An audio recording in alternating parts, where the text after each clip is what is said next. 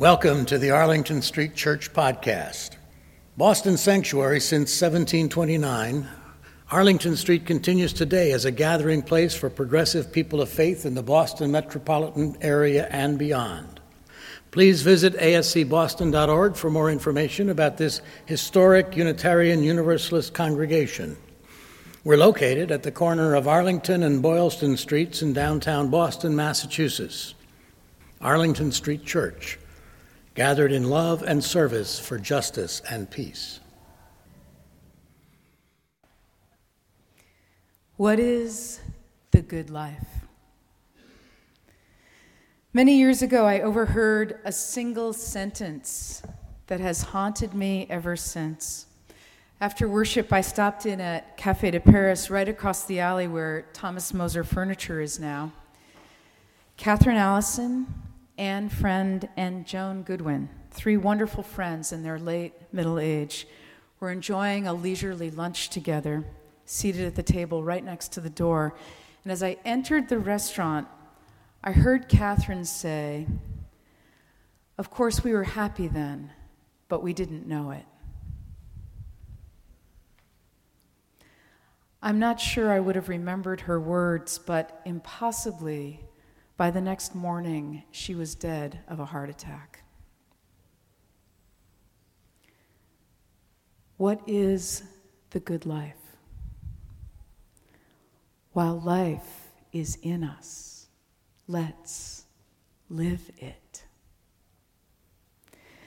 Death offers a clear vantage point on life. Dr. Elizabeth Kubler Ross taught us to sit with people as they die and count their blessings, as it were. She described life as a string of pearls, the pearls being shining moments worth touching and cherishing before opening the hand and letting them go.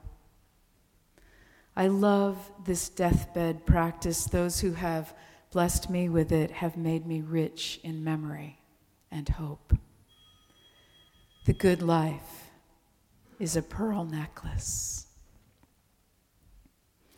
The story is told of Gustave Flaubert in search of the good life. Supposedly, one day he came upon a peasant family living on the land and declared with some envy that they were living dans le vrai or in the true. My guess is that the hard life of a peasant had nothing on the relatively soft life of that French author, and that given the choice, he wouldn't have traded places with them. Yet clearly, he saw something immediate and authentic in them. The good life is in the true. In much of Willa Cather's fiction, the good life, or something very close to it, is lived by immigrant girls working at domestic jobs, grandmothers who have given themselves over to the happiness of their families, missionary priests young men and women who are able to live outside themselves for something larger than themselves. The good life, Willa Cather makes plain, can never be the selfish life. The good life is the unselfish life. Author Joseph Epstein writes The first step to achieving the good life seems to be forget about one's own good life. I myself fear it may even preclude thinking too much about what constitutes the good life. Okay, so don't think, just feel. We were happy then, but we didn't know it. The good life is a pearl necklace of shining moments. The good life is life dans le vrai, in the true. The good life is the life that is given away. The good life precludes obsessing about the good life. What is your good life? Educator and Quaker activist Parker Palmer finds this exercise piercing and disquieting. It reminds me, he says, of moments when it is clear, if I have eyes to see, that the life I am living is not the same as the life that wants to live in me. In those moments, I sometimes catch a glimpse of my true life, a life hidden like the river beneath the ice. And I wonder, what am I meant to do? Who am I meant to be? Parker Palmer's conclusion is that we are called to live life not from the outside in, but rather from the inside out. Listen, he instructs us. Listen to your heart. Before you tell your life what you intend to do with it, he writes, listen for what it intends to do with you. Before you tell your life what truths and values you have decided to live up to, let your life tell you what truths you embody, what values you represent. Then let your life speak. What good life wants to speak from your life, from your lives? Listen. Let's turn our atta- attention to the spiritual practice of paying attention. Thanks to my friend and colleague, Rabbi Deanna Douglas, who sent this story to Kem, who gave it to me. This is the case for paying attention, for that deep listening, or missing the good life. Friday, January 12th, 2007, morning rush hour, Washington, D.C. Violin case in hand, a youngish white man in jeans, a long sleeve t shirt, and a Washington Nationals baseball cap emerged from the metro at the L'Enfant Plaza station and positioned himself against a wall beside a trash basket. He took out the violin, positioned the open case at his feet, threw in a few dollars and pocket change as seed money, and began to play. In the next 43 minutes, as he performed six classical pieces, nearly 1,100 people passed by. Washington Post staff writer Gene Weingarten wrote a long piece about this, part news, part reflection. Do you stop and listen? He asks. Do you hurry past with a blend of guilt and irritation? Do you throw in some money just to be polite? Does your decision change if he's really bad? What if he's really good? Do you have time for beauty? On that Friday in January, those private questions were answered in an unusually public way. This performance was arranged by the Washington Post and filmed on a hidden camera as an experiment in context, perception, and priorities no one knew it, but the fiddler standing at the top of the escalators was one of the finest classical musicians in the world, playing masterpieces befitting the grandeur of cathedrals and concert halls on one of the most valuable violins ever made.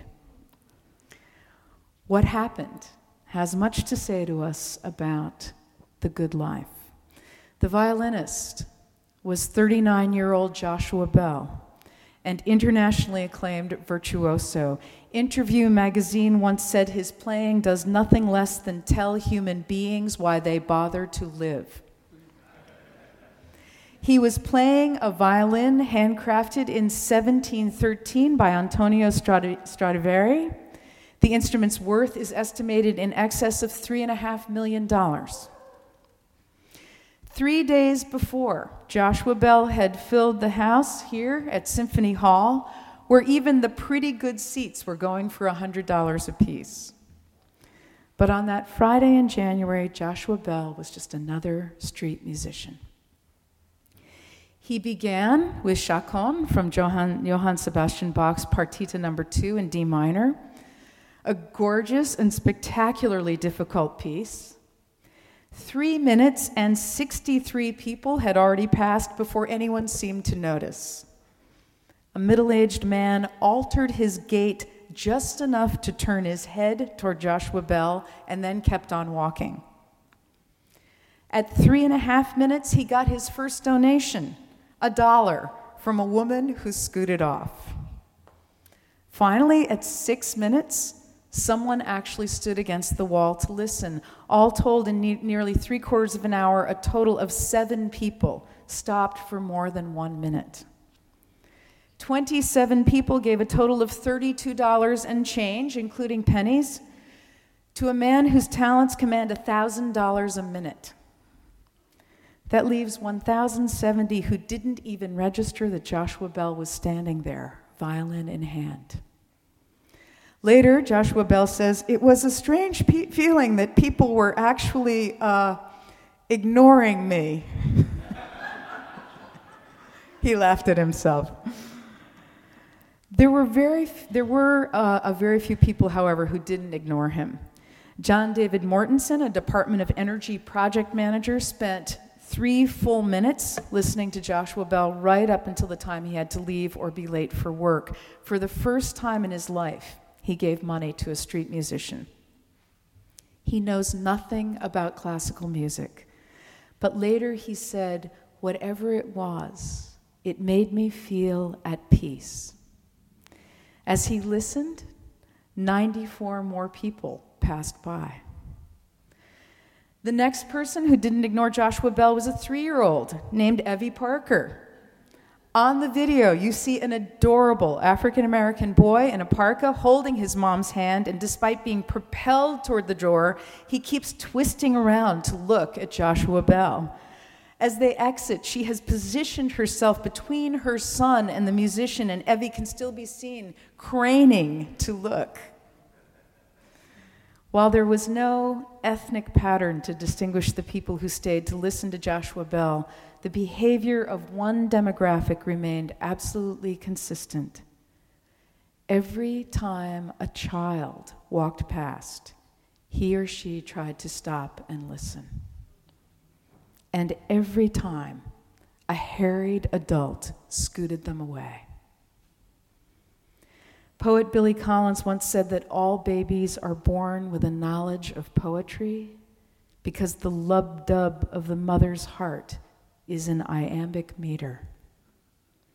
Then he added, Life slowly chokes the poetry out of us. The poetry, the music, the beauty. Exactly one person in those nearly 1,100 recognized Joshua Bell. Stacy Furukawa doesn't know much about classical music, but she had been in the audience three weeks earlier when Joshua Bell gave a free concert at the Library of Congress. Arriving at the Metro toward the end of the 43 minute concert, she had no idea what was going on. She said later, but whatever it was, she wasn't about to miss it. Grinning broadly, she positioned herself about 10 feet away, front row, center. It was the most astonishing thing I've ever seen in Washington. She says Joshua Bell was standing there playing at rush hour, and people were not stopping and not even looking. And some were flipping quarters at him. Quarters? I was thinking, oh my gosh, what kind of city do I live in that this could happen? What does the Washington Post experiment say about our ability to appreciate life? To live the good life. Welsh poets W.H. Davies asked, What is this life if full of care we have no time to stand and stare? The good life takes time and we're busy. Americans have been busy since at least 1831 when young French sociologist Alexis de Tocqueville visited the States and found himself impressed, bemused, and slightly dismayed at the degree to which people were driven to the exclusion of anything else by hard work and the accumulation of wealth. Fast forward to that day in the DC metro. Listen to your heart and let your life speak. If we can't take time out of our lives to notice and stay even a moment and listen to one of the best musicians on earth play some of the most beautiful music ever written. If the surge of our lives so overpowers us that we are blind and deaf to something that magnificent, what else are we missing? My spiritual companions, yes, for the love of life, I want you to join me in being haunted by this story, by these words, which I now commend to you. We were happy then but we didn't know it. The good life is a pearl necklace of shining moments. The good life is life dans le vrai, in the true. The good life is the life that is given away. The good life begins and ends with paying attention while life is in us. Let's live it. Amen.